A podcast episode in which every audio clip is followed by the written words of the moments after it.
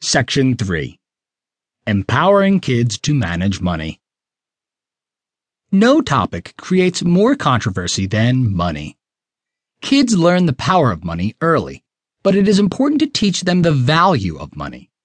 Every parent has witnessed with dread the toddlers at the store screaming at the top of their lungs and flailing on the floor demanding candy or a toy. Embarrassed, many parents give in to the demand, which only encourages this poor behavior, not just as a toddler, but most likely as a child, teenager, and young adult as well.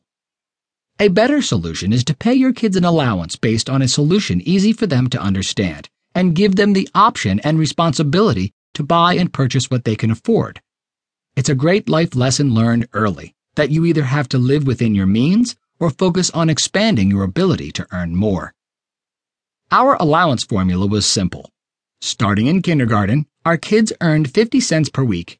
In first grade, $1 a week. $2 a week in second grade, and so on. They received their raise the first day of the new academic year. You may want to modify this to adjust for inflation or use another formula. Like $1 per their age, earning their raise on their actual birthday, for example, at five years old, your kids would get $5 a week. Regardless, the formula has to be simple to understand, simple to administer, and free of discussion and controversy. We don't think it makes sense to start before four years old, but you can be the judge of that depending upon your child and what you are comfortable doing. So, when our son Ryan was in kindergarten, he earned 50 cents a week in allowance and $1 a week in first grade. At this time, his brother Kyle earned $4 per week and his sister Amanda, $2 per week. Ryan loved video games, but computer games at the time cost at least $30. He saved diligently and took him almost a year to afford a game. When he realized that he could now buy it, he decided not to.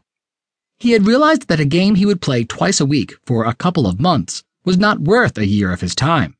Instead, he would only spend it on something he really needed. To this day, he is the most frugal of our three children, repairing his shoes and wearing hand me downs instead of using his savings, gift money, and pay.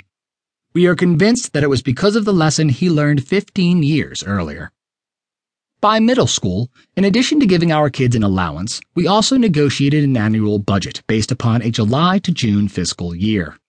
The budget included their allowance, an annual clothing budget, school books, field trips, birthday money, sports equipment, and gas money to school if driving.